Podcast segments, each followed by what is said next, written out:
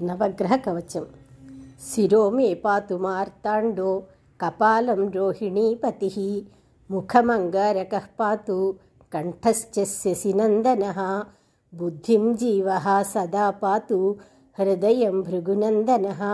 जठरञ्जसेनिः पातु जिह्वां मेदितिनन्दनः पादौ केतुः सदा पातु वाराः सर्वाङ्गमेव च तिथयोष्टौ दिशः पातु नक्षत्राणि वपुः सदा अंसौ राशिः सदा पातु योगाश्च स्थैर्यमेव च गुह्यं लिङ्गं सदा पातु सर्वे ग्रहाः शुभप्रदाः अणिमादीनि सर्वाणि लभते यस्पटे ध्रुवम् एतां रक्षां पठेद्यस्तु भक्त्या सप्रयतः सुधीः सचिरायुः सुखी पुत्री रणे च विजयी भवेत्।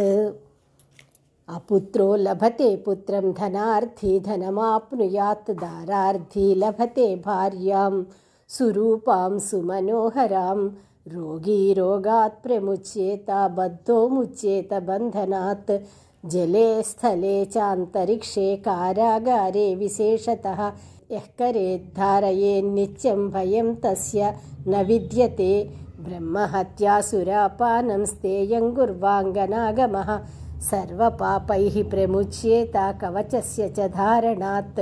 नारी वामभुजे धृत्वा सुखैश्वर्यसमन्विता काकवन्ध्या जन्मवन्ध्या मृतवत्सा च या भवेत् बह्वपत्या जीववत्सा कवचस्य प्रसादतः इति श्रीनवग्रहकवचं सर्वं सम्पूर्णम्